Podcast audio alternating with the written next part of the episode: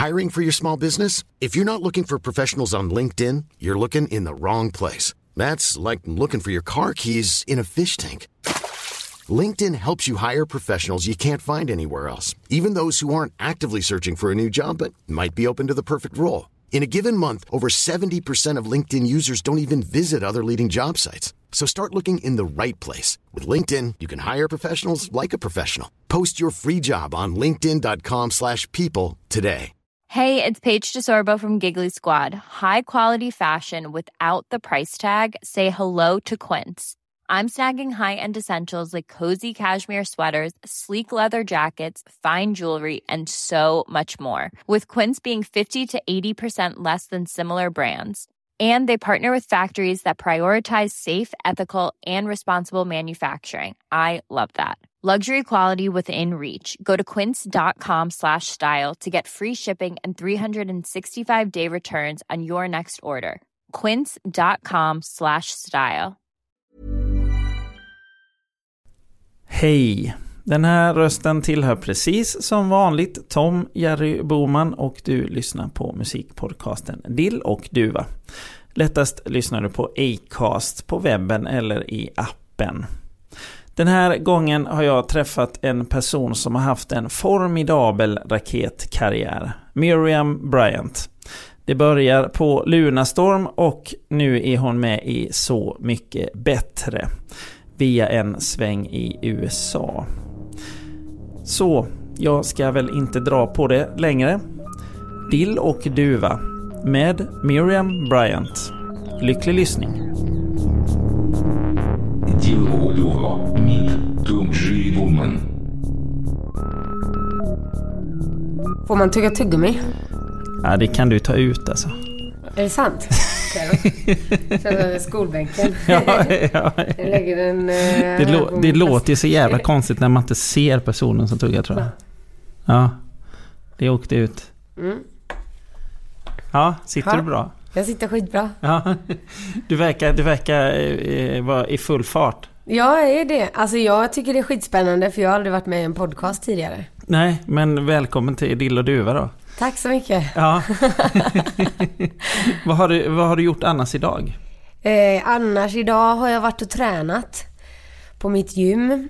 Eh, och sen har jag shoppat lite grejer. Typ köpt lite smink och kläder och sånt. Ja, har du inte någon som gör det åt dig?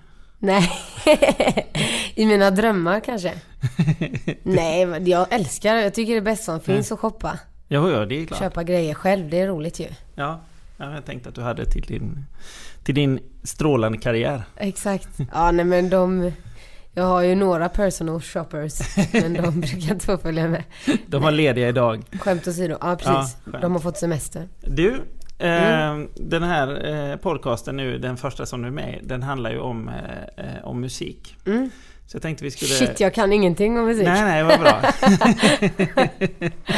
Oops, ja det är vi slutar här då helt enkelt. Men du, jag tänkte vi skulle börja från början helt enkelt. Vad hette gatan du växte upp på? Den hette... Åh jävlar vad sjukt. Vad hette den? Kamgatan. Var ligger det någonstans? Det ligger i Utby i Göteborg. Mm, Där finns världens bästa pizzeria. Ja, ja, vad heter den? Den heter Utbys pizzeria fast nu har de bytt till I Love Pizza och öppnat en ny pizzeria så att det finns två så att det börjar bli som en franchise för att den blev så poppis då. Och till och med Zlatan har ätit där. På I I Lo- Ja, på på- I Love Pizza i Utby. Ja, ja herregud. Vilken är favoritpizzan? Jag har faktiskt en egen pizza där Åh nu. herregud. De har typ upp... eh, De har typ namngett en pizza åt mig. Har jag hört. Det är ju helt otroligt. Ja, det kanske, jag kanske sitter och ljuger nu men jag... Min mamma hörde detta från, av en granne som hörde det av eh, någon kollega typ. På Ja. P4 i Göteborg. Då hade de sagt att Utbys pizzeria har näm- namngivit en pizza efter mig. Miriam Ja. Bryant då. Jag vet Ja. inte om det är lögn eller om det är sanning. Men det vore fett att äta den. Det, Och bara av så här, det är ju helt fantastiskt. Och så kanske inte Zlatan har en pizza då. Exakt, nej Då men det vet- har han inte. Nej, nej. Det är ju helt, då, då vet man ju att det är ju målet för alla liksom. Ja, Att få sin ja. egen, herregud. Li- Life is made. Ja, på I Love Pizza finns det. Ja, om det är någon som är där i närheten så kan ni höra av er och eh, ta en bild på den här eller någonting. Ja. Ja. det Nej, vad besviken jag blir om det inte stämmer. Ja, ja, så om det inte stämmer så ljug. Ljug. Ja, ljug. Hitta på bara.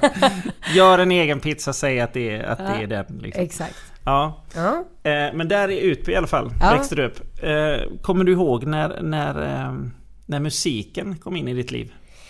Jo, nej, det gör jag faktiskt inte. Så jag tror att den alltid har funnits där. Mm.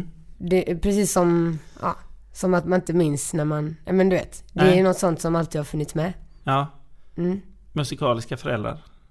Ja, alltså om du frågar dem så är de ju otroligt musikaliska.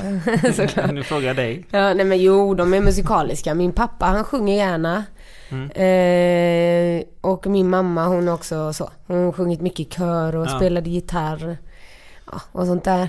Så det var liksom någonting som bara var, var hemma helt enkelt? Att Ja. man spelade och sånt? Ja, alltså det, min pappa har ju värsta LP-samlingen. Mm. LP-skivor, sådana gamla, såna gamla skivor som Ja. fanns för, förr i tiden. Ja, innan. Så, innan, innan internet fanns. Ja, innan Eh, Apple Music. Exakt, Ja. Spotify och sånt.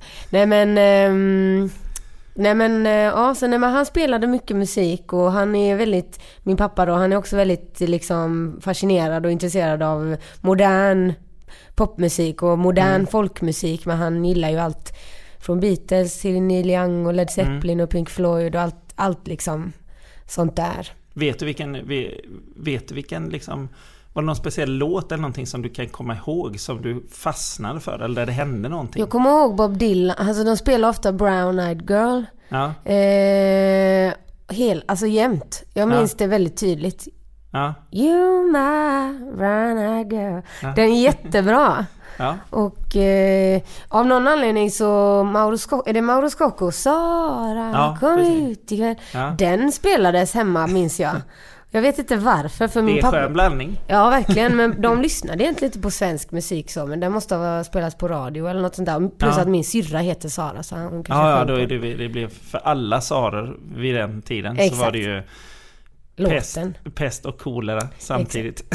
Ja, eller hur? Eller också något jävligt positivt. Ja, det kan ha varit. Men hon, hon kom nog ut flera gånger till den låten, höll jag på att säga. Nej, vad konstigt. Va? Det gjorde hon inte alls. vad konstigt. Eh, I dessa tider. Nej, men... Uh... Åh nej, vad tramsigt. Nej, men... eh, och sedan så, min mamma lyssnar jättemycket på körmusik och alltså sakral eh, musik. Så det, det är ett intresse som jag också har haft liksom. Mm. Eh, klass, lite mer klassisk eh, Ja, musik också. Det är fantastiskt. ja. Mm. Började du, eh, kände du att du ville göra egen musik tidigt? Jag visste inte, nej jag, jag tror inte att det fanns liksom något behov av det. Alltså jag tror nog att jag gjorde det omedvetet. Att jag trallade Ja. runt och liksom så. Och eh, försökte väl mitt bästa. Men jag tror inte jag, jag tror aldrig jag fattade liksom att så här, nu skriver jag musik. Ehm, jag skrev ju otroligt mycket text, det har jag alltid gjort Mm, liksom. Mm. Ehm, men ja, musiken, alltså musikskrivandet kom ju senare brukar jag Mm. tro eller säga. Eller Ja. jag vet inte. Ja. Kommer du ihåg vad texterna handlade om? Alltså det var allt möjligt men mycket, alltså det var ju mycket, man gillar ju att skriva när det gör ont någonstans, eller när Ja. man har ont och Ja. när det, livet känns för jävligt. Ja, Och eh, det gjorde jag. ja. För det gjorde det. Men det var ingenting... Ont alltså. Ja, det gjorde ont. Ja.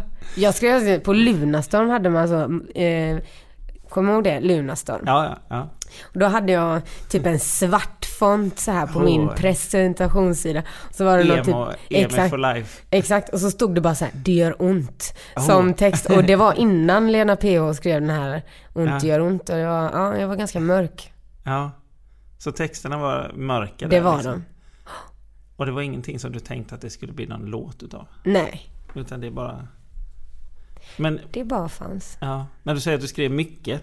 Hur mycket var det? Alltså varje dag, Eller- jag skrev liksom ja. jämt hela tiden och jag höll på mycket med scrapbooking typ. Eller så här, jag gillade att kombinera text och bild. Mm. Um, jag tycker fortfarande att musik eller artisteri i, stort, i stor utsträckning handlar om, det är ju multimedia, särskilt idag. Alltså, Mm. och att få vara, att kunna vara involverad i alla de Mm. bitarna tycker jag är, är viktigt. Eller det är viktigt för mig i alla fall. Mm. Eh, jag har ju bara fått släppa en skiva fysiskt och den, Mm. den bukletten som hör till där, det är liksom mina foton och, Ja. och ehm, det tycker jag bara känns gött när man vet att man är ja, man, är, man gör saker själv liksom. Det är en skön inställning. Och så att Mm. det bör- det började då med en scrapbook med mörka texter. ja någonstans. eller hur. Ja, visst. Men när, när började du tänka i, i, i att eh, skriva, skriva göra musik utav det? Göra låtar utav det? När kommer det? Alltså det fanns ju typ inne i mitt huvud, alltså någon Mm. form av fantasi eh, i källaren där i Uteby. Typ satt jag Mm. och drömde om att få bli intervjuad och, Mm. och typ så. Jag tror att det var, eh, alltså, men när det blev, när det, när det liksom blev från att vara en fantasi till att bli verklighet, det var egentligen ganska sent, 2012. Mm. Eller nej, sent 2011 var det när min vän Viktor ringde mig och bara, ja Mm. ah, men du ska inte vi skriva lite musik? För du skriver ju skitmycket så. Mm. Och ehm, jag hade aldrig haft några problem att vika ut de här tankarna, alltså Nej. de här konstiga tankarna alltså för vänner och, eller så här, närmast sörjande eller också de, Ja. men så här, en liten, ja vad det nu kan vara, 200-300 per, vem bryr sig liksom om mina Ja. konstiga tankar? Du ville att de skulle komma ut liksom? Ja, synas? alltså Så. visst jag Ja. hade liksom inga problem med att folk läste eh, om hur ont, hur jävla ont det kan göra typ. Nej. Jag tycker det är härligt att höra på andras tankar också liksom. Ja. Eh, Så det var väl eh, så på det viset som han hade förstått att jag skriver mycket Mm. och skrev mycket även då. Eh, Och sen så provade vi att skriva, provade att göra melodier till eh, Mm. de här typ texterna som jag hade. Fast å andra sidan då, då fick jag skriva nya för vi bestämde oss för att vi skulle göra detta på engelska då. Mm, Eller skriva, mm. och det hade jag inte gjort tidigare. Men du så- hade sjungit innan i alla fall? Ja det hade jag gjort. Mm. Sjungit har jag alltid gjort liksom. Mm. Ja. I, i, I vad? I kör eller i... Ja, i kör och i duschen och i liksom eh, skolan, alltså jämt bara. Ja.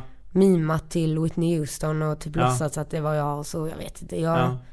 Men det Ja. var först då liksom hösten 2011 som det liksom hände någonting där? ja, precis. Kommer du ihåg hur du tänkte precis i början? När ni skulle börja liksom? Jag kan inte, tror jag jag tänkte. Jag vet inte hur man gör, vad är det här, jag vet inte. Typ så kände jag. Mm. Det, och så känner jag fortfarande ofta. Alltså, vad fan håller jag på med? Jag kan väl inte... Ja men typ så. Men eh, man får la, Jag kan ju ingenting annat. Eller så här, jag har fått... eh, Alltså det är typ det jag kan. Alltså jag kan skriva, jag kan sjunga. Det går ju rätt hyfsat. Ja, jo, Ja. det har gått helt okej. Ja. Mm. Men ni började i alla fall göra någonting där. Vad är det, vad är det första ni skriver ihop? Det var det första vi skrev var en låt som heter Finders Keeper som Mm. eh, ja, fan, finns på min första platta. Det blev min första singel liksom. Mm. Det var, och jag älskar den storyn också. Mm. Att det var verkligen, det fick, bli första låten Mm. och så var det det. Ja.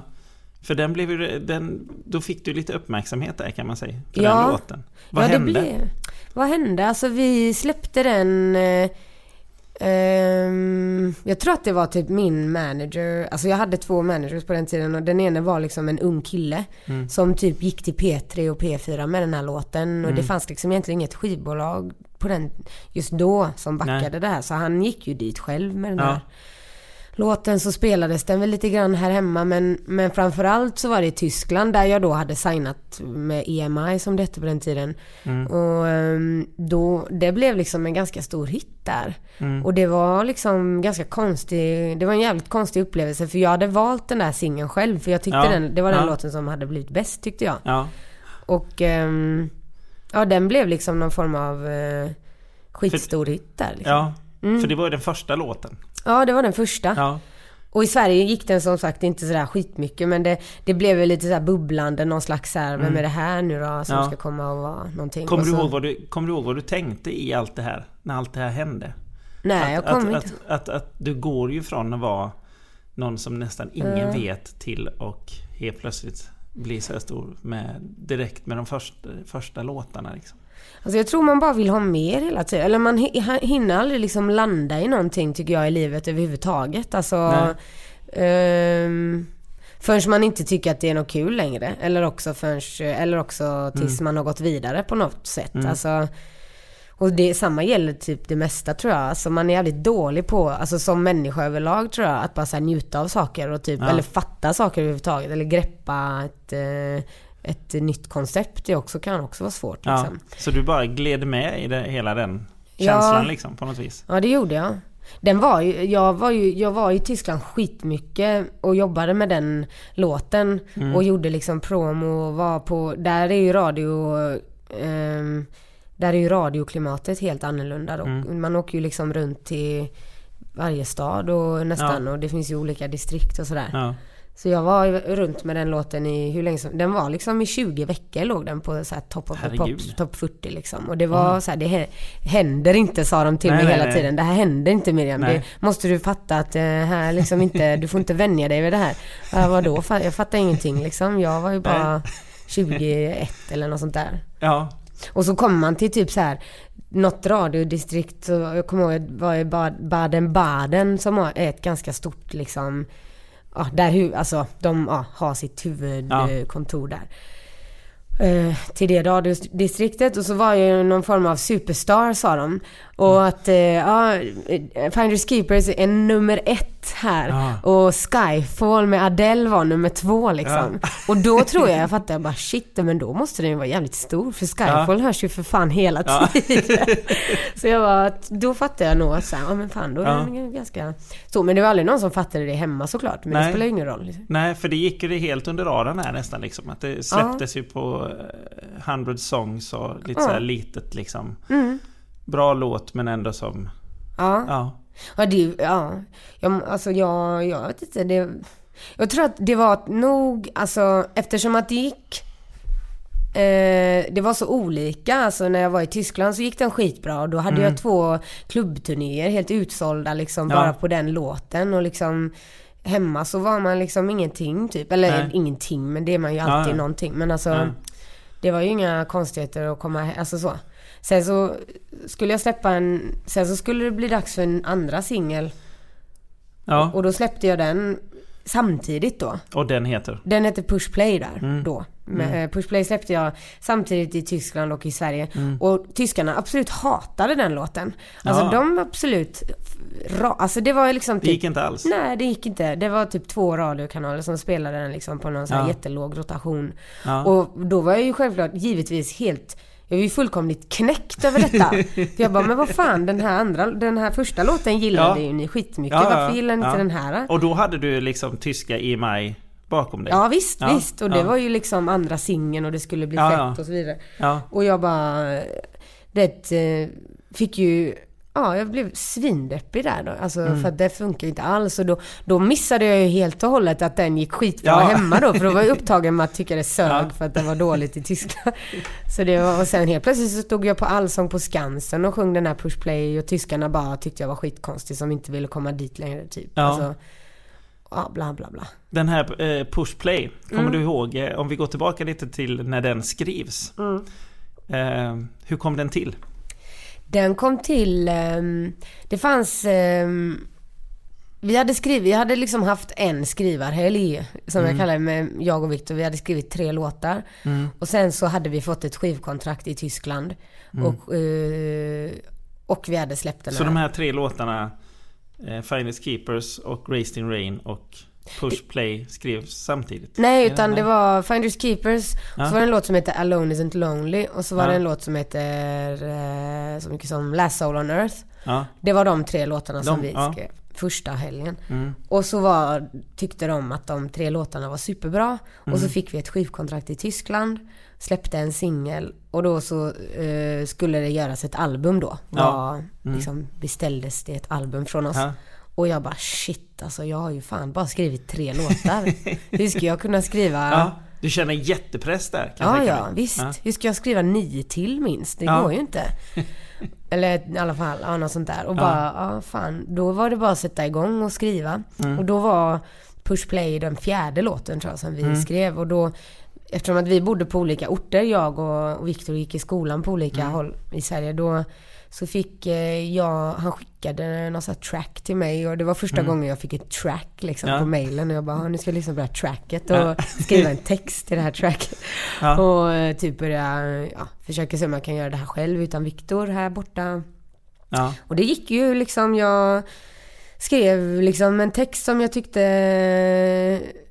Ja men jag, jag inspireras alltid, jag har alltid inspirerats och jag är fortfarande inspirerad av eh, alltså bara instrumental musik. Jag tycker det är gött att skriva till det, alltså Mm. text bara. Mm. Eh, för det är ju en, det sätter ju en känsla Ja, ja, väldigt precis. lätt liksom. Ja, och då ja. tvingar man sig själv att känna Ja. något, jag vet inte. Men Ja. eh, så då, då skrev jag en jättelång text. Så sågs jag och Viktor efter någon månad där. Och då så hade vi detta då. Han hade det här tracket och jag hade den här texten. Och sen så skrev vi en melodi tillsammans. Mm. Och ja, bråkade, jag bråkade med Viktor för jag ville få in all, all min text där liksom, i den Ja, här. och den kom inte riktigt med. Alltså ganska mycket blev, det blev, fick bli lite så här, vi fick kompromissa lite med Mm. rytmiken typ och lite så här bara, ja så. Men det, Mm. det, det blev bra liksom. Och så skrev vi två låtar till den helgen. Mm. Men den här eh, push play var, var den här grundtexten som kom till. Mm. Eh, var kom den ifrån? Eller vad, vad var det du, hur, hur, vad var du kände? Vad, vad tänkte du? Kommer du ihåg? Så jag var i ett förhållande då som jag inte trivdes i typ. Så jag skrev, eh, skrev mycket om det tror jag, alltså överlag. Mm. Så att någon, sen så tror jag också att det blev liksom, eftersom att jag skrev eh, det blev lite så här samma scrapbooking feeling på många av mina låtar i början där. För att det Mm. blev i- sällan, eller sällan ska jag inte säga, men ibland så blev det liksom inte ett genomgående te, alltså ett, en, Mm. en historia eller en berättelse i alla låtar. Utan Nej. ibland finns det fler. Ja. Och så är det lite skitsamma vad folk, hur folk tolkar det. Mm. Eller jag vill i alla fall inte säga till någon så här exakt så här och så här ska man tolka det. För att Nej. det vill man ju aldrig, man vill ju aldrig bli skriven på näsan liksom. Nej. I alla fall inte jag när jag typ ser, ser eller hör någonting eller läser någonting. Då vill jag ju, då, alltså process, processera, pro, pro, nej, projek, projicerar jag det på mitt ja. liv liksom. Alltså, Ja. ja. Hitta på själv vad det här handlar om för mig. Så då, men för det är ju ofta alltså, saker som känns jobbigt och sånt där. Så skriver man av sig så det blir ju Mm. terapi, bla bla bla. Alltså det är ju det som alla säger men så är det ju faktiskt. Kände du från början att det var något... Nu har jag gjort något bra? Med pushplay? Ja. Nej, alltså egentligen inte. Det var en massa andra som sa det, kommer jag ihåg. Mer på den låten. Mm. Och det var eh, min kompis Amanda Selle sa det. Miriam det här kommer bli en hit sa hon. Mm. Och jag bara nej det kommer inte alls bli. Och sen så blev det det och så sa hon Vad var det jag sa Miriam? Ja. Lyssnar du på henne nu? Ja precis, nej det gör jag faktiskt inte. jag lyssnar inte på någon. Kanske jag borde börja lyssna på folk. Ja, Ja. Men ni satte ihop, satte ihop låten. ja. Eh, gick det snabbt? Mm, ja den gick ganska, alltså när väl på plats så gick det väldigt fort. Alltså vi har Mm. aldrig lagt eh, Alltså skitmycket, alltså vi har aldrig lagt jättemycket tid på själva skrivandet egentligen. Mm. Alltså när vi väl, för att går det inte så, alltså och gör vi det så brukar vi lägga ner för att det Mm. finns liksom ingen, det finns ingen mening med, med att tvinga fram någonting. I alla fall så tänkte vi mer på första skivan tror jag. Ja. Och det var, det var ganska enkelt och det var därför vi gjorde det tror jag. För Ja. att det funkade från början och det var ju till ett skolprojekt från början början. Ja, precis. Och ja, det okej. funkade bra Mm. liksom. Så det var ju eh, därför vi fortsatte. Och det var därför Mm. vi fick ett skivkontrakt trodde vi, eller tyckte vi. Ja. Och vi var ju liksom så här, ja, ganska kaxiga då. Men samtidigt inte såklart, men ja. Så kaxig Men- som man kan vara när man är 22. När du, när du sen, eller när ni sen eh, började spela upp den här lite för skivbolag. Du sa att det gick inte så bra i Tyskland men i Sverige liksom. Eh, var det en direkt reaktion att folk tyckte att den var väldigt bra? Nej, för det kan jag tala om för dig att det är det fan aldrig alltså. För folk är så jävla ängsliga i den här branschen i musik. Ja. Det är aldrig någon som säger så här: Fan vad bra det här är. Jo Nej. det är det väl på ett alltså nej typ inte. Alltså det är Nej. väldigt bra till en början och sen när det väl kommer till kritan då Ja. jävlar blir folk bajsnödiga alltså. Så är det faktiskt. Ja. Så då blir det nästan, då blir det nästan upp till mig som artist eller eh, att liksom sälja in det typ. Och det Mm. har jag kanske lärt mig att göra lite mer idag men... ja. men eh, Tjata lite liksom. Ja, alltså och typ vara övertygad själv och Ja. låtsas som att man är övertygad. För att det Ja. är man ju inte. Alltså man är ju ängslig själv också. Ja, ja, ja det är klart. Men i alltså det var ju liksom egentligen den första singeln i Sverige om man, Mm. alltså genom ett skivbolag om man säger så. Mm. Ehm, så att då känns det ofta lite lättare tror jag för folk. Men Mm. sen när man har haft en hit, då blir det svårare Ja, tror jag. ja, För då blir folk jätterädda att det ska misslyckas. Och det gör det ju ja. kanske ibland. Och, eller ibland gör det inte det. Men Ja. så är det ju. Hur kändes det sen när den liksom... När en låt tar fart så och blir så stor? Eh, nu, idag känns det ju skithäftigt, jätteroligt. Jag, vet, jag tror aldrig jag fattade det tyvärr då, eller tyvärr, men jag tror inte man gör det. Alltså, Nej. Då måste det nog vara ännu större än så, eller bli liksom en, Ja. någon slags, alltså så. För jag...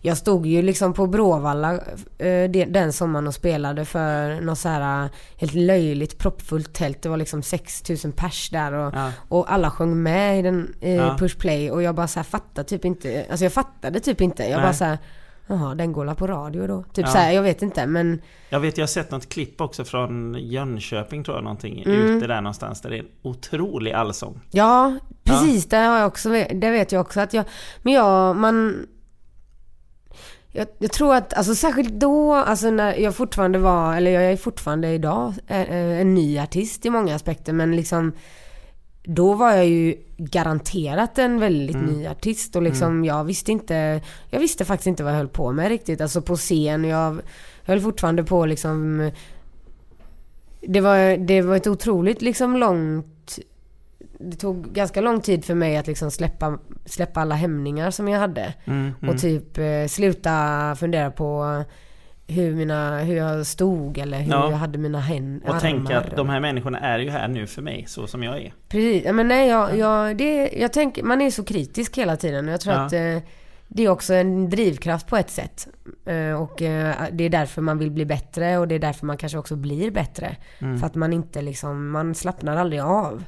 Och det är också nog därför som man aldrig fattar att en låt är stor förrän i efterhand. För att man slappnar liksom inte av i det. Nej. Det är alltid, och det är alltid en upp, det är alltid en kurva liksom, eller det är alltid en liksom uppförsbacke. Mm. Och så går man och så undrar man när fan man ska komma upp till toppen och så när ska nedförsbacken komma? Ja. Man är lite livrädd hela tiden tror jag. Ja. Men det, det känns lättare nu. Nej, det gör det väl inte. Alltså, jag tror aldrig att det kommer kännas lättare. Det känns som att man är, man är hela tiden... Man går liksom ständigt upp för den här uppförsbacken och undrar när fan man ska... Alltså... Mm. Eller, det är väl snarare... När stupet kommer. Ja, exakt. Mm.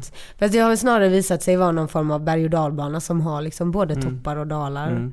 Eh, och man vet också att de kommer de här dalarna. Mm. Och eh, så hoppas man att det ska komma en, upp, alltså en, eh, det en en topp liksom. Eller Ja. vad fan det nu kan vara. att det Och går kom- uppåt igen. Exakt. Ja. Och det gör det, knack knack ta i trä. Men det har det Ja. gjort hittills. Alltså kommit sådana här små grejer som så här, okej men det här, det här kan, det här är lite bränsle till den här berg och dalbanan tills vidare. Så får vi väl se hur länge det räcker liksom. Hur länge det går. Ja. Ehm, om vi fortsätter med... eh, ni fick ihop en skiva där i alla fall. Ja, vi fick, vi fick ihop en skiva. Ja. Och den gick ju också eh, bra. Får man ju säga. Eller i Ja. alla fall låten här är, är liksom dubbel platina vad det nu betyder. Har du någon aning om vad det betyder? Alltså det motsvarar ju eh, si och så många sålda ex. Jag tror de räknar. Ja, för sen är det väl streams också. Men då, jag liksom tror att så det räknas ihop på något sätt. Ja. Att streams och eh, faktiskt, sål, faktiskt sålda ex liksom Ja. räknas ihop på något vis och så blir det någon form av Ja. Poäng. Jag vet inte, det är någon poängsystem. Ja men det, det låter häftigt att säga att det är dubbelplatin i alla fall. Ja. Om det inte är mer än så idag, det vet jag inte faktiskt. Men jag har en skiva där det står dubbelplatina. Ja. Och så har jag en skiva där det står guld tror jag för den. Ja. Nej men fan, Hur, alltså. hur, är det att se, hur är det att se dem? Det är det ändå är en ju- sån här, som artist, det är ju ändå en, en Det är inte alla som kommer dit liksom. Nej men de flesta, nej det är det inte. Men de flesta gångerna som jag tittar på de där uh, tavlorna så känner jag bara så här, fan vad gött det vore med några, några till alltså. Ja. Det är ju helt rätt inställning. Det är det, det, Det är tycker jag. jätte, jättebra. Ja. Men uh, Finders Keeper så gick och, har jag också fått en guldtavla för. Mm. Så det är också lite, det är jävligt roligt liksom. Mm. Men ja, alltså den blev väl lite hypad den plattan här i alla fall hemma och i Tyskland så släppte vi ju den också då. Ja. Du var nominerad till eh, P3 Guld där. Årets nykomling och Ja, såna grejer. ja det var jag. Ja. Allt. Men det är aldrig någonting som man, alltså det är fan, man är fan aldrig nöjd. Nej. Ja, det- är man inte. Men det är väl det man aldrig ska bli för att då slutar man ju vara nyfiken. Eller då Exakt. slutar, man ju, då slutar man ju försöka... Exakt. Precis som du säger, om man sitter och tittar på dem där. Om man nu har en sån platinatavla. Mm. och tänka jag ska göra lite bättre, jag ska ha en till. Ja. Då, då jobbar, man ju, jobbar man ju på. Annars skulle Verkligen. du bara kunna... Ja, nej, det är mitt, en av mina, eh, vad heter det, budord i livet. Att Mm. man, jag vill aldrig liksom nöja mig eller hitta mig själv. Eller liksom, jag vill bara ständigt utvecklas och Ja. ständigt hitta nya små stigar eller Ja. ja, vad, det fan, vad fan det nu kan vara. Kan du känna någon gång nu att det gått väldigt, väldigt fort dit du är idag? Alltså ja, det kan jag väl. Men det är bara för att folk har sagt det till mig så mycket. Att det har gått fort. Mm. Men jag vet ju ingenting annat. Alltså jag gick Nej. i skolan och sen blev jag popartist inom Ja. citationstecken. Ja. Stjärna tänkte jag säga. Jag tog tillbaks det fort som fan och sa artist. Eh, nej men eh, jag har aldrig gjort någonting annat. Nej. Jag har eh, liksom knappt haft ett eh, som andra skulle kalla, eller som min pappa skulle kalla för riktigt jobb. Alltså jag Nej. jobbade som servitris på Liseberg en sommar. Ja. Och så har jag praoat när man gick i skolan som Ja. alla andra gjorde. Men Ja. ja, men det du gör är ju absolut ett riktigt jobb. såklart. absolut, nej men det har det ju visat Det- sig. Ja, det är klart att det är det. Absolut. Nej men jag, jag kan, ja. Ja. Det, så snabbt och snabbt, jag vet inte. Alltså jag... Jag vet inte om jag gillar det uttrycket. Ja, det har gått, att det har gått Nej. snabbt. Eller det den har sägningen. gått framåt kan man säga. Det har gått framåt. Jag har bara levt mitt liv och så här har Ja. jag levt det. Och så har jag... Så ma- blev det som det blev. så blev det som det blev. Ja. Hi, this is Craig Robinson from Ways to Win, and support for this podcast comes from Invesco QQQ, the official ETF of the NCAA. The future isn't scary. Not realizing its potential, however, could be. Just like on the recruiting trail, I've seen potential come in many forms as a coach. Learn more at Invesco.com slash QQQ. Let's rethink possibility. Invesco Distributors, Inc. I'm Sandra, and I'm just the professional your small business was looking for. But you didn't hire me because you didn't use LinkedIn jobs. LinkedIn has professionals you can't find anywhere else, including those who aren't actively looking for a new job but might be open to the perfect role, like me. In a given month, over 70% of LinkedIn users don't visit other leading job sites. So if you're not looking on LinkedIn, you'll miss out on great candidates like Sandra. Start hiring professionals like a professional. Post your free job on linkedin.com/people today. Hey Dave, Yeah, Randy. since we founded Bombus, we've always said our socks, underwear, and t-shirts are super soft. Any new ideas? Maybe sublimely soft. Or disgustingly cozy? Wait, what? I got it. Bombus. Absurdly comfortable essentials for yourself And for those facing homelessness. because one purchased equals one donated. Wow, did we just write an ad? Yes. Bombas. Big comfort for everyone. Go to bombas.com slash ACAST and use code ACAST for 20% off your first purchase. Ehm, du åkte ju över till USA också Ja, jag med det här. Eh, och gjorde en, eh, ett samarbete Mm. som blev rätt uppmärksammat. Vad var det för någonting? Jo, för de det, som inte hänger med på det här. ja precis. Nej men det var eh, DJ-producenten Zed då. Mm. Som var hemma i Tyskland över julen typ och så hörde han den här jävla låten Mm. Finders Keepers hela tiden på radion. Ja, Undrade vem, vem det var Ja. och vad det var för någonting. Och så kontaktade han mig på Mm. mail och sa det vore fett att jobba ihop. Mm. Eh, jag tycker att du sjunger jävligt bra typ. Och jag bara, ah, fan vad Mm. kul. Och sen så, visste du vem han var? nej jag hade ingen aning om vem han var. Och då hade vi redan fått eh, frågan om att jobba ihop med lite andra DJs som jag visste vilka det var. Typ Mm. bland annat Tiesto hade frågat och, och eh, lite andra, eller någon annan.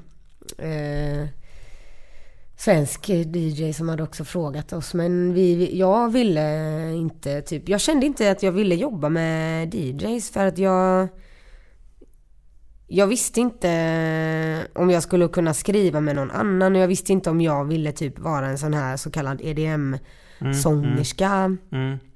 Och jag visste inte att den här musikstilen, jag, visste, jag tyckte inte att det var liksom min grej riktigt. Det är ju så- lätt att man bara blir en röst. Ja. Att man inte är någonting annat. Alltså, ingen vet knappt vem man är eller vad det är. Det är bara en snygg röst som Ja. ligger där någonstans. Men det, det kände jag redan att jag var, alltså hemma. Mm. För att det var så här, det, det vanligaste som jag fortfarande får höra Mm. i Sverige, jag trodde det var en amerikansk sångerska som sjöng den Ja. här Push Play. Eh, det får jag fortfarande höra. Så att jag menar, vem man Just. är, det behöver man inte, så länge man själv har någorlunda koll på vem man är. Så kanske, det har man i och för sig inte. Men, eh, Alltså, ja men, men det som fick mig att fastna för i alla fall för Anton då, den här Zed. Mm. Det var att eh, jag, alltså han eh, var en, han är en musiker, alltså han Mm, är pianist, han är trummis, han hade spelat i något metalband och han hade, eller så fusion, metal fusion band och typ eh, jag tyckte han kändes extremt musikalisk och han eh, var väldigt trevlig och han försökte inte hålla på med någon stil mot mig, alltså, person, alltså Nej. socialt. Utan han var bara så här. Fan, jag vill signa dig typ. Jag skulle vilja signa dig till eh, Interscope där, här, där jag är signad och typ bla bla bla. Och det blev ju jävligt intressant för, eh, för folk som jag jobbade med här hemma också. Att Ja, det fanns liksom mer, det fanns en tanke bakom varför han ville jobba med mig. Inte bara så här, hörru ska vi skriva en låt? Utan han ville liksom göra någonting, Ja, något större. som något var- större ja, och han ville ja. typ, alltså ja, lägga patent på mig. Eller han ville liksom att så här, vi skulle göra mer och mer grejer. Så det kändes ju spännande. Så vi började Vi sa ja till det så började väl folk, alltså alla de här äldre männen eh, i 50-årsåldern eh, förhandla medans eh, ja, 20-åringarna fick skapa. Gör det kreativa. ja. Och det gjorde vi ett tag. Vi blev vänner liksom. Vi pratade jätteofta med varandra och, och om allt möjligt liksom. Och vi skickade alltså text, eller jag skickade lite text till honom och han visste inte vad han skulle göra med det och han skickade små melodier till mig och jag hade ingen aning om vad jag skulle göra med det liksom. Alltså jag visste inte, alltså jag som sagt, jag hade bara skrivit med Viktor, den här ja. skolprojektskillen. Ja, Eh, och jag hade bara skrivit ett album. ja. Och jag, jag visste inte, det var skitsvårt att komma till USA utan Viktor som ung tjej som aldrig har skrivit med någon annan. Mm. In i en väldigt maskulin miljö. Eh, till ett, in, till ett, liksom, in till en studio med folk som hade jobbat, ba, som bara bestod av män. Och som också hade jobbat med varandra tidigare liksom. Mm, Och jag kände ju mig totalt värdelös liksom. Och väldigt, väldigt liten. Jag tror faktiskt Mm. aldrig jag sällan känt mig så liten som jag gjorde när jag kom dit De första gången. inte dig som att du var någon som skrev också? Eller? Alltså typ inte, i alla fall inte alla av dem. Mm. Uh, Zed och, eller så här, det var lite mer så här, men här är hon bruden med rösten som jag pratat om typ. Mm. Och, eh, och jag så här, hade skrivit ett album som jag var väldigt stolt över och så här, Mm. och inte bara skrivit ett album utan också så här, lagt ner väldigt mycket tid på allting runt omkring liksom. Ja. Bilder och text och ihopsättning och liksom Ja. jag har till och med målat figurer på, alltså själv, jag målar Ja. också. Eh, eller skissar och ritar Ja. och själv liksom ritat saker i bukletten och liksom Och verkligen så här. äh, Och så som- såg de på dig bara som en röst? Ja, Mm. och eh, även om de visste att jag hade den här plattan bakom mig liksom. Ja. Och, men jag kände mig otroligt hämmad där. Mm. Faktiskt. eh, Och det hade jag nog inte gjort idag. Eller det hade jag inte gjort idag. För idag har jag skrivit mycket mer och med fler. Mm. Eh, Men jag, jag kände nog inte riktigt att jag vågade liksom skrika högst och vifta Nej. mest med armarna liksom. Det är, jag, ju, det är ju väldigt svårt. Det är ju, det, amerikansk musikindustri är ju stenhård liksom. Ja, men överhuvudtaget män i grupp. Alltså som Ja. det, jag också liksom ehm, är så jävla sur på, på mig själv också på ett sätt, även om man typ inte får vara det. Men att man liksom inte bara så här, äh, faktiskt skriker högst för att jag kan det. Alltså jag Ja. vet, jag har skinn på näsan och jag, men det är ganska, det är intressant slash läskigt att se hur man bara så här kuvas då. Mm. När man kommer in, i- det kändes som att jag kom in i någon slags så här varg... eh, Det är ju fantastiskt tråkigt att det ska vara på det viset. Mm, Eller otroligt tråkigt. Och det är aldrig någon som är så här, är liksom... Ja, men och det är aldrig någon Ja. heller som vänder sig om och säger så här, vad tycker du? Vad vill du göra? Vad, vad ska du? Du har säkert skitmycket att tillföra. Ja, Eh, välkommen in i värmen. ja, Aldrig så, utan man får stå där liksom i dörröppningen och ja, vara lite semi med typ. ja. Ehm, så faktiskt så var ju inte den här liksom USA-grejen helt angenäm. Alltså, Nej. för mig, jag tyckte inte det var gött alltså, i början. Och jag, eller jag var bara, jag, det bara bidrog med en massa rädsla för att jag skulle förlora det här då som jag kanske inte riktigt ens hade fått ännu. Mm, Och den här, vi började skriva på en låt som heter Find You, eller jag fick en, mm, Anton då, Zed skickade en eh, piano, jättefin pianomelodi till mig och jag, som jag började skriva text till i vanlig ordning och jag och Viktor skrev en melodi som blev helt okej. Eh, och från den originalmelodin så finns det här så finns det liksom bryggan i, i klara versionen av den här Mhm. låten som heter Find You. Mm. Den är liksom med från origin, våran originalmelodi. Mm. Och sen ehm, så, så åkte jag ju till USA och så skulle vi skriva klart den här låten för Anton hade, eh, Zed hade valt att behålla liksom den delen exakt som den var med text och Mm. allt. Och eh, så skulle jag och, och Zed och en annan kille som heter Matthew Coma skriva klart den här och det är den här varje det var då jag kände så här, också var det en Mm. massa tekniker som satt Mm. och så ville man liksom inte och jag bara här, kände, det kändes som att jag stod naken, Ja. eh, helt naken, alltså fysiskt, alltså helt så här, bokstavligt talat naken Ja. framför främlingar som dessutom tyckte att jag var ganska ful typ. Så kändes det. Fy fan. Hänger du med? Alltså Ja, det var verkligen så här, fan jag vill inte, Det gud, låter ju jag- svinhemskt allt det. Ja, men det var lite så. Hemskt faktiskt. Och sen så tror jag att jag skrev några fraser typ i verserna och Mm. lite hjälpte till på något hörn här och där på melodin. Men liksom, det var... Det var liksom inte, jag tyckte inte att det var så kul och jag, och sen när det väl blev en låt av det så vill, jag, jag kände inte att så här, det här är inte min grej. Kände jag. Och jag, jag, jag visste inte, och, men de sa hela tiden så här, men nästa gång så ska vi göra, det, alltså, det här är bara liksom någon form av början. Mm. Och sen så blir det fokus på dig. Så började jag jobba med det här skivbolaget och allting var skitroligt och spännande och svinläskigt. Mm. Eh, men det började verkligen inte som en trevlig upplevelse. Nej. Liksom. För ni uppträdde ju ändå på, på lite så MTV Music Awards och, Ja. och sådana grejer som blev... Movie Awards. Movie Ja. Awards, ja. Ja, eller vad Som det nu är för skillnad på det, det vet man inte. Men, eh, Stort. Ja, absolut. Nej, men vi, det var en ashäftig resa liksom. Det var Jimmy Mm. Kimmel och det var Mm. Good Morning America och det var liksom det ena med det tredje. Och, och jag hade ju klubbspelningar i LA, eller i New York och i LA och liksom Men det fattar inte jag då heller så här, fan vad Mm. häftigt. Fan Nej. vad kul det här är. Eller så här, gud vad grymt det här är. Jag fattar ju inte det. MTV Movie Awards det var i och för sig, det var, och Kimmel det var också en sån här jävlar Mm. i havet. Nu är jag Mm. här och här och Eminem och Rihanna har precis kört Ja. eh, sin låt liksom. Och nu ska jag upp och sjunga med Ellie Goulding typ. Alltså det var Ja. bara Det var ju, det var ju bara full, fullkomligt bisarrt såklart. Alltså, Ja. Hur, t- hur, hur, tar du en sån, hur tar du en sån situation? Alltså jag var, jag var mest liksom besviken på att det var just den låten. För det kändes ungefär som Mm. att här står jag och sjunger ungefär liksom motsvarande Blinka lilla stjärna typ. Jag kan Mm. mer än så här. det här är inte Mm. vad han hörde på radio. Det här är inte därför. Det jag visar i den här låten Mm. är ju inte varför han från början liksom kontaktade mig. Nej, så. nej. Utan jag, här får Nej. inte jag sjunga ballan av någon liksom. Nej. Och så jag var ju lite så bitter nästan faktiskt om jag ska erkänna. För då blev du precis sådär som du var rädd för i början att du bara skulle bli en röst som var någon liksom... Ja precis, ungefär så kändes det att så här, här står jag liksom och sjunger på världens fetaste Mm. event och så sjunger jag Blinka lilla stjärna typ.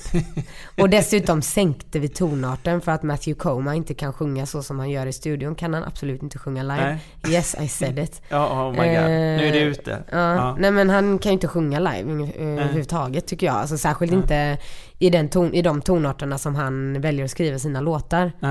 Eh, faktiskt tyvärr. Och det, då ska man inte, då ska man ju liksom inte skriva i de tonarterna. Då får man ju sänka musik. Så Ja. jag var ju skit, jag var ju så tår, eh, alltså liksom gråtfärdig ibland. Vi sjöng, jag kommer ihåg vi sjöng på eh, Divergent, det var den här film, Divergent är en film, en så här, så här eh, vad heter det?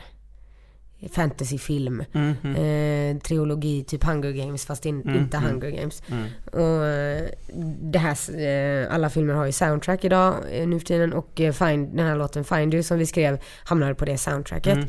Och eh, vi sjöng, eh, uppträdde med den här låten på eh, världspremiären Ja. i, i Hollywood för den här filmen. Och, eh, och då grät jag typ innan. Alltså det var liksom inget, alltså det var Nej. liksom inget kul. Då hade jag liksom precis haft värsta gråtattacken och Anton, Zed och han typ kramar mig och tröstar mig. Och typ, Ja. Vi är båda ganska sura på Matthew för att han bara så här tvingar oss att sänka låtjäveln liksom. Ja.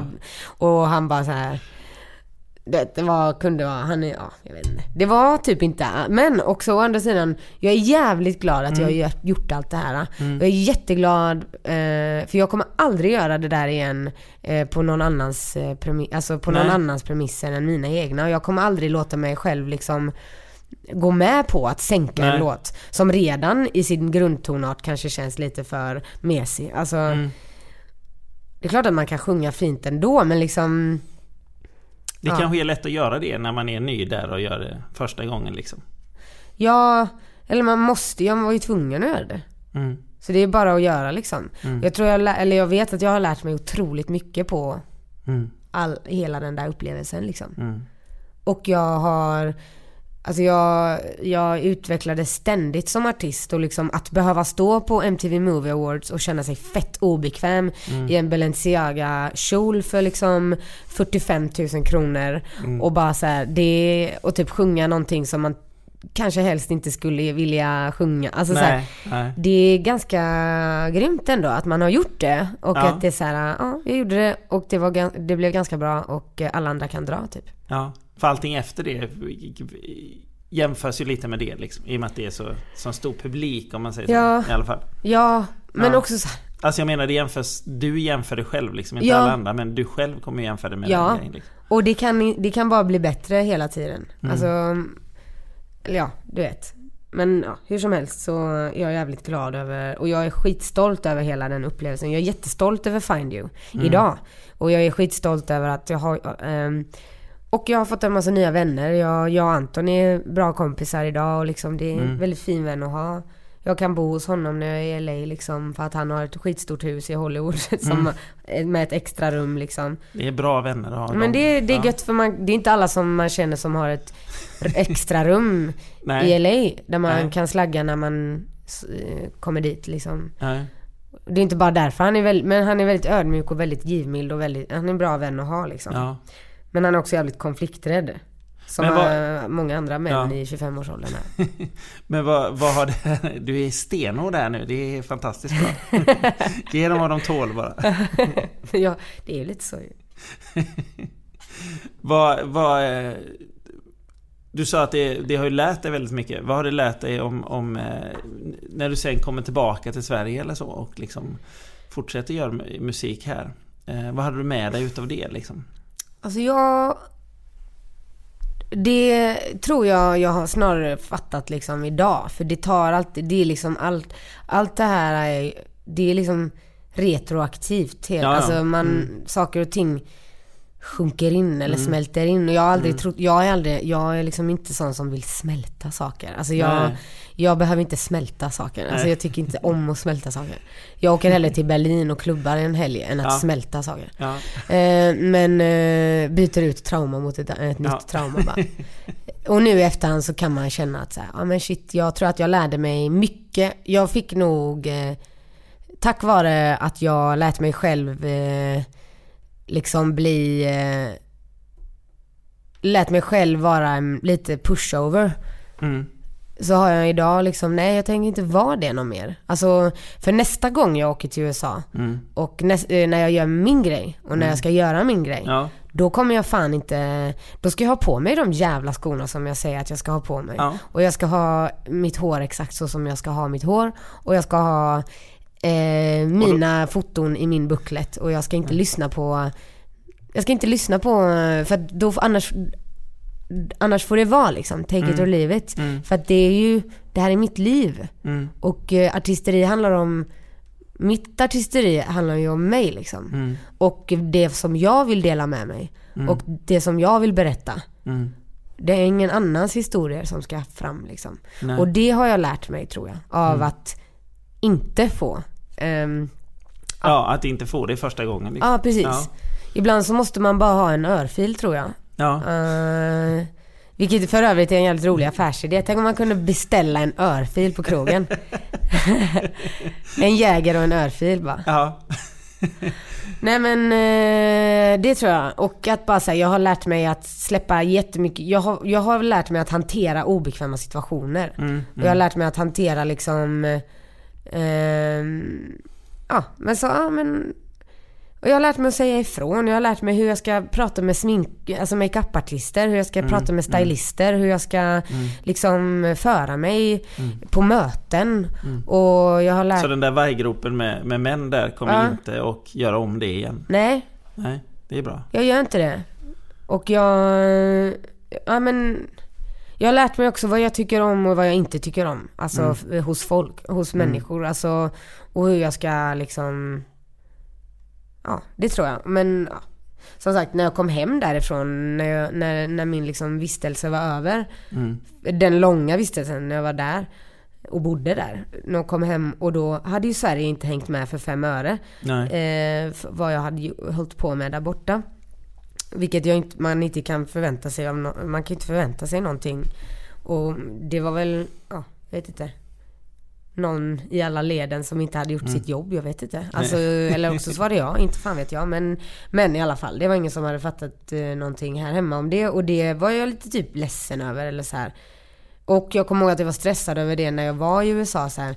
Tänk om, eller så här, nu måste vi få ut det här hemma. Mhm. Alltså vi måste få folk Mm. att fatta vad vi håller på med här. Det är ju ganska, det är ganska mäktigt ändå så här. Det är ju det. Ja, om man så här läste Mm. ändå om vissa andra svenska akter som gjorde det och som gjorde Mm. det. Och jag bara, men jag gör ju också exakt det och det. Mm. Varför står det ingenting om det? Typ så här. Varför tror du att det blev så? Ja, för, för att någon inte gjorde sitt jobb tror jag. Eller för att jag, mina avtal såg ut som de gjorde på den tiden. Eller så här, Ja. det var bara så här. Alltså jag är bara ärlig och säger det. Det var någon som inte gjorde sitt jobb riktigt ordentligt. Eh, och jag hade inte riktigt någon på press eller någon... Nej.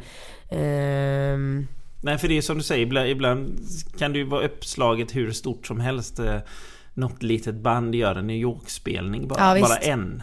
Eh, Eller så här, ja men liksom, visst, verkligen. liksom. Ja, eller den och den är big in Japan och man bara Ja. ja. Alltså, plus att man kan ju ljuga. Alltså många av de här historierna är ju oftast inte ens helt 100% sanna. Som man läser om. Alltså nej, nej. utlandssuccéer. Nej. Så vet man själv så här, ja ja men okej. Ja. Om man har varit Kom- där så... Ja men såhär, ja ja. Utlandssuccé, vi kan snacka när vi typ, vi kan snacka Tove Lo, okej då kan vi Ja, snacka mm. utlandssuccé. Mm. Hon är fan en utlandssuccé för att hon Mm. säljer skivor, hon säljer, hon Ja. gör, hon, ja. Är överallt verkligen. Plus att hon, ja Mm. precis, och hon gör det repeatedly liksom. Ja. Hon fortsätter och hon Mm. är, gör Conan för tredje gången säkert nu, Ja. eller vad det nu kan Ja. vara. Där har vi en utlandssuccé. Ja. Men, eh, och så vidare. Mm. Och det eh, är ju fantastiskt att det Mm. finns utlandssuccéer Ja. härifrån. För att hon, ja. alltså jag är ett stort fan av Tove Lo och hon är Ja. en fin person på alla sätt och vis. Eh, Men det är också, och det är ett jävligt bra exempel på en utlandssuccé. Mm. Ehm, men hur som helst, jo jag kom hem där och så var det så jaha vad fan ska vi göra nu? Det här har det ju stått still. Mm, Nu är det, Pushplay var ju det senaste vi släppte typ. Ja. Eh, och jag hade skrivit en massa musik i USA. Bland annat en låt som heter Dragon. Mm.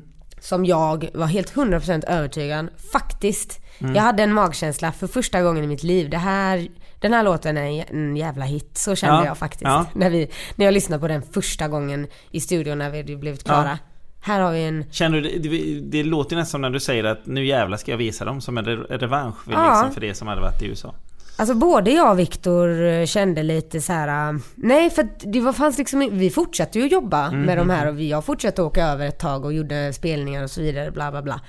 Men då var det mer panik över återigen Sverige då. Eller så här, Mm, hela fokuset eller paniken förflyttas hela tiden Ja. från land till land och så här, åh nej nu går det lite bra där och jävla nu, men vad händer här då? Mm. Och så märker man inte av att det, går, att det går fint någon annanstans. Eller man hinner liksom inte glädjas åt ett jävla skit ibland känns det som. Förutom nu så här i efterhand Mm. och det är ju fantastiskt Mm. också. I och för sig.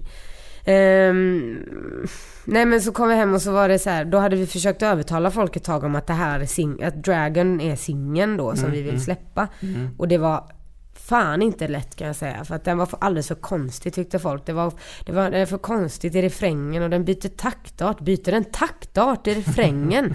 Gud vad konstigt. Gud vad konstigt sa de. Nej men jag och vi var så här, nej men det här är skitbra. Fattar ni inte det? Ja. Det svänger ju liksom. Ja. Och det här måste bli det. Och sen fick vi med oss en nyckelperson då som initialt inte tyckte att det var...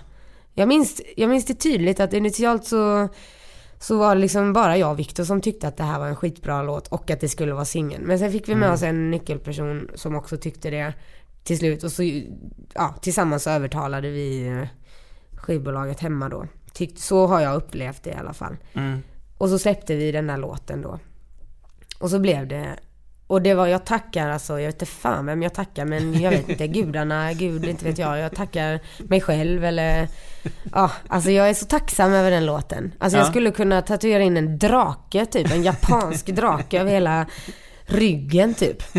Bara Som- för den? Nej men ja, för att den, det fanns ingenting här hemma. Pushplay Nej. betydde ingenting längre. Den Nej. hade slutat spela, den kanske spelades någon Mm. bara för att någon DJ på någon, klockan 03.00 tyckte att det var kul Mm. att spela den. Det går ju så fort liksom. Ja, gud ja. Och då var ändå det alltså, Pushplay var liksom en av, det var årets näst mest spelade låt 2013 Ja. på Sveriges Radio liksom. Ja. Och, men det var ingen som, och det var ju knappt, ingen fattade vem jag var. Det var ingen som Nej. visste vem jag var. Och den här Find You-låten som hade börjat spelas i, på sommarradio Mm, och sånt där. Det var liksom ingen som fattade att det var jag som sjöng på den låten som Nej, var samma. Så. nej. Och, det, och det spelade ju i och för sig ingen roll för det var ingen som fattade, kunde koppla ihop de låtarna med Dragon ändå. Men, Nej. men den spelades och Ja. radio tog sig an den. Det måste och, kännas skönt att, för då kan du ju verkligen så här upprepa en framgång. Ja men det är Ja. det här bränslet som vi pratade Ja, om förut. mm. Att det kommer lite mer bränsle. Mm. Och för då, just, just då så stod den här berg och dalbanan helt still. Alltså den här Mm. vagnen, den var helt stilla här i Sverige. Mm. Och, ehm, och jag tackar, alltså jag är så tacksam för Mm. att folk tycker att den låten är bra. Alltså jag Ja. ryser när jag tänker på det. Jag, tror, jag tror jag hörde den först på, kan det ha varit Musikhjälpen? Det är möjligt, ja det är möjligt. Vänta, Musikhjälpen i december. Nej, Ja. ja. det är möjligt att du hörde den där Ja, först men eh, vi släppte singeln eh, den 19 september. Ja, Och, eh, och den började spelas direkt på Ja. kommersiell radio. ja. Och sen så eh, hakade Det var, Peter. bara, det, var, det var jag som var lite slö den gången. Ja, exakt. Helt enkelt.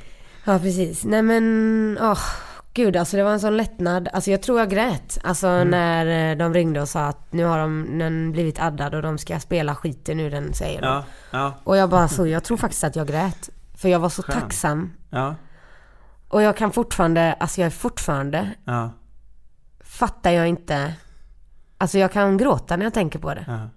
För då hade du allt det här med dig från USA, att det hade varit så liksom Och stressad. Alltså jag var nedtryckt på något vis. Ja, liksom, visst. och känt dig... Ja, men också, icke att förglömma, i USA fick jag också skriva skitmycket musik själv med Viktor för han följde med. Mm, mm, mm. Eh, och jag fick bo i, jag hade liksom en, ett helt år av sommar nästan det året och var så här, mådde bra av det liksom och Mm. jag, jag hade hela tiden eh, folk som sa till mig att så här, vi ska släppa skiva i USA 2015 och vi ska Mm. göra det här och det här och det här tillsammans och vi ska, du ska få göra detta och det. Alltså jag mådde skitbra också. Mm, nu belyste jag väldigt mycket, eller det enda negativa egentligen med det hela. Mm. Men jag fick jättemycket kompisar och jag, jag fick vara i New York en massa som jag aldrig hade sett. Jag hade aldrig sett New York liksom. Och jag hade aldrig varit i, alltså så. Det var ashäftigt också. Och jag, hade, jag kom hem med en ryggsäck full av, full Ja. av låtar som jag tyckte var jävligt bra. Det är ju bra. Mm. Och jag hade fått skriva med nya personer, vilket också man lär sig otroligt mycket Mm. Ja, av att jobba i nya konstellationer. Ja. För då, då, det blir som att du får ju tänka över vad det är du gör.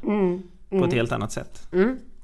Exakt, och jag får, exakt, och vad är det jag exakt tillför i det här?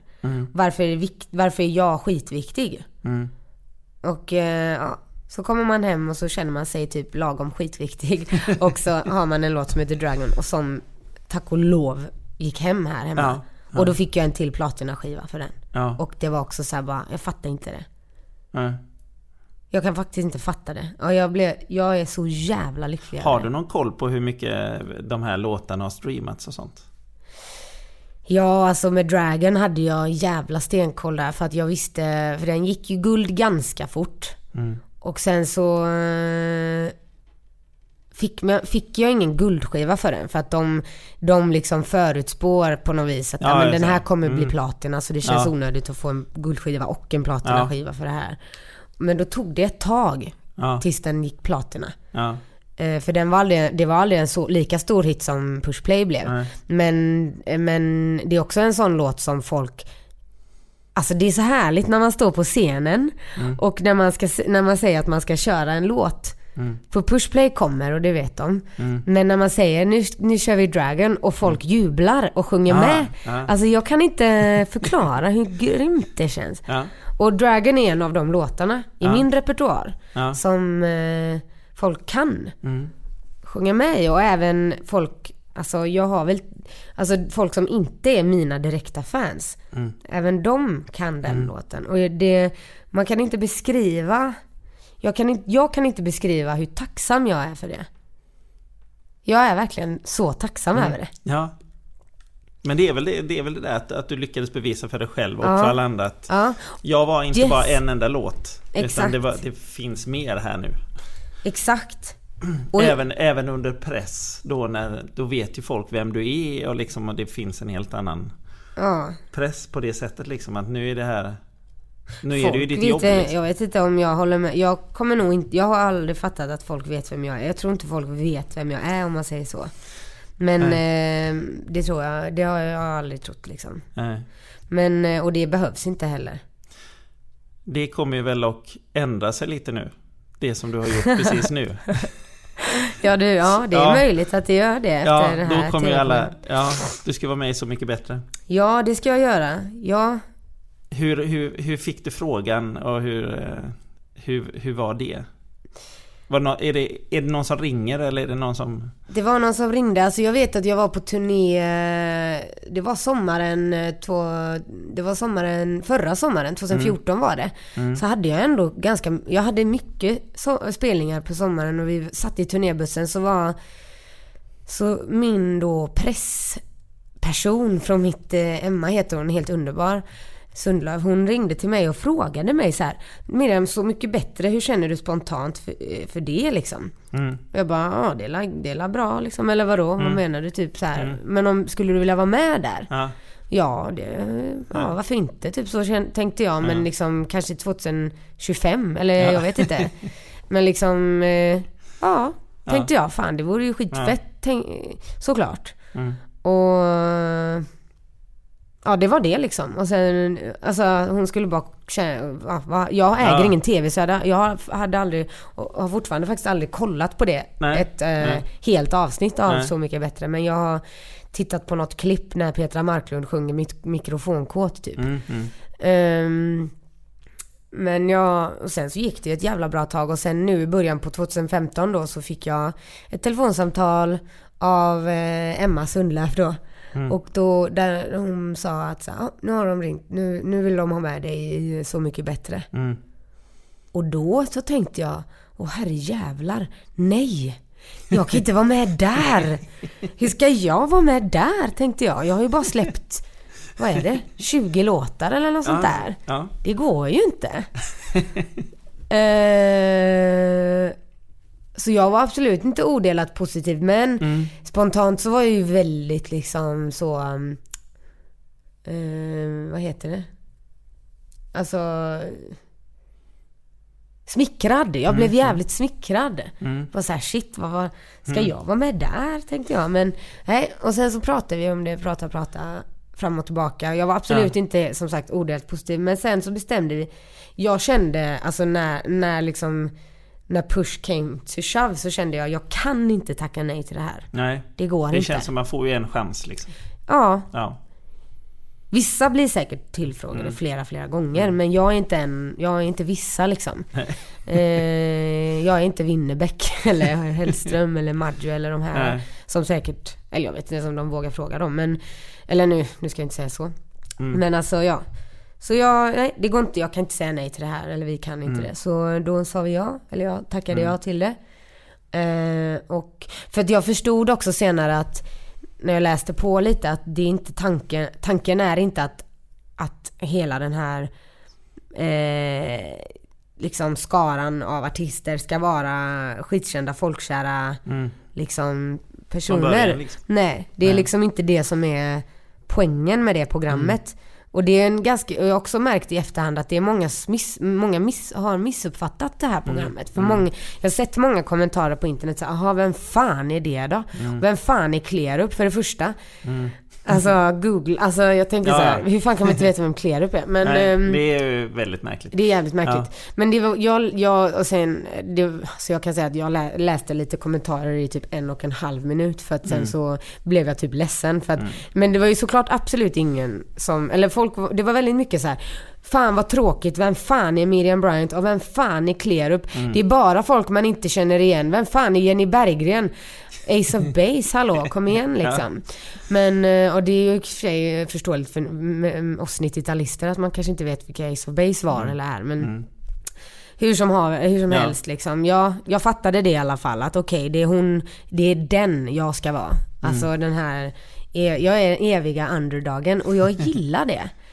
Men nu som du säger, kanske det ändras men... För, för de som skriver så tänker jag, de kanske tänker på Ja men de som var med förra året vet jag vilka de är. Ja du vet vilka de är nu. men du Mm, precis. kanske inte visste det precis då. Det Ja, betyder nej. inte... Och om du inte vet det så betyder det inte att den artisten är dålig liksom. Bara för att... Ja, absolut konstigt inte. att men folk ska... folk, få- De som skriker mest är alltid de som inte vet. Och det är väldigt märkligt. Visst är det så? Det är jävligt tråkigt bara. Ja.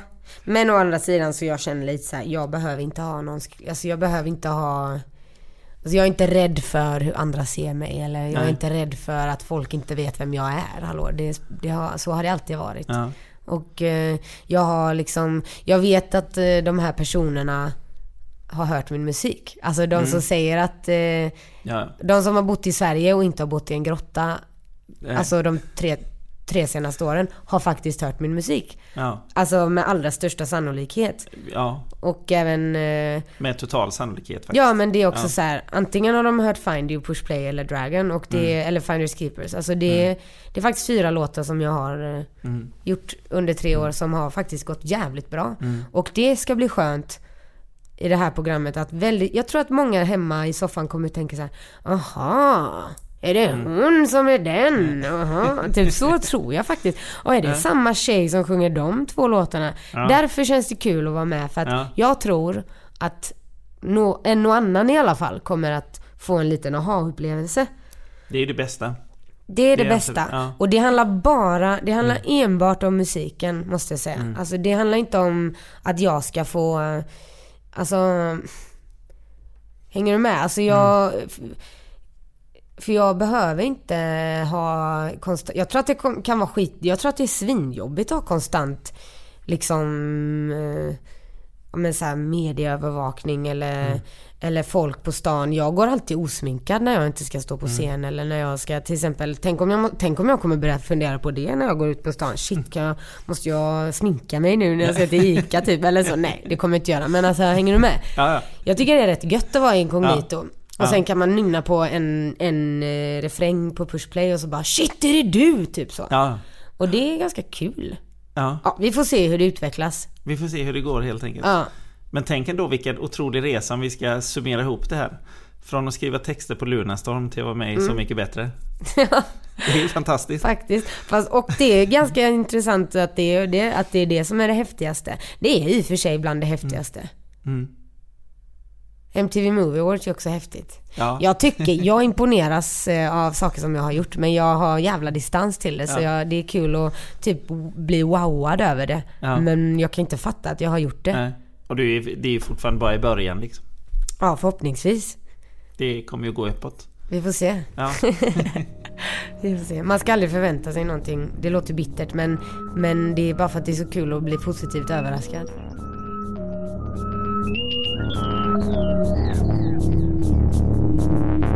Дилгулюва. Мид. Тумджи Вумен.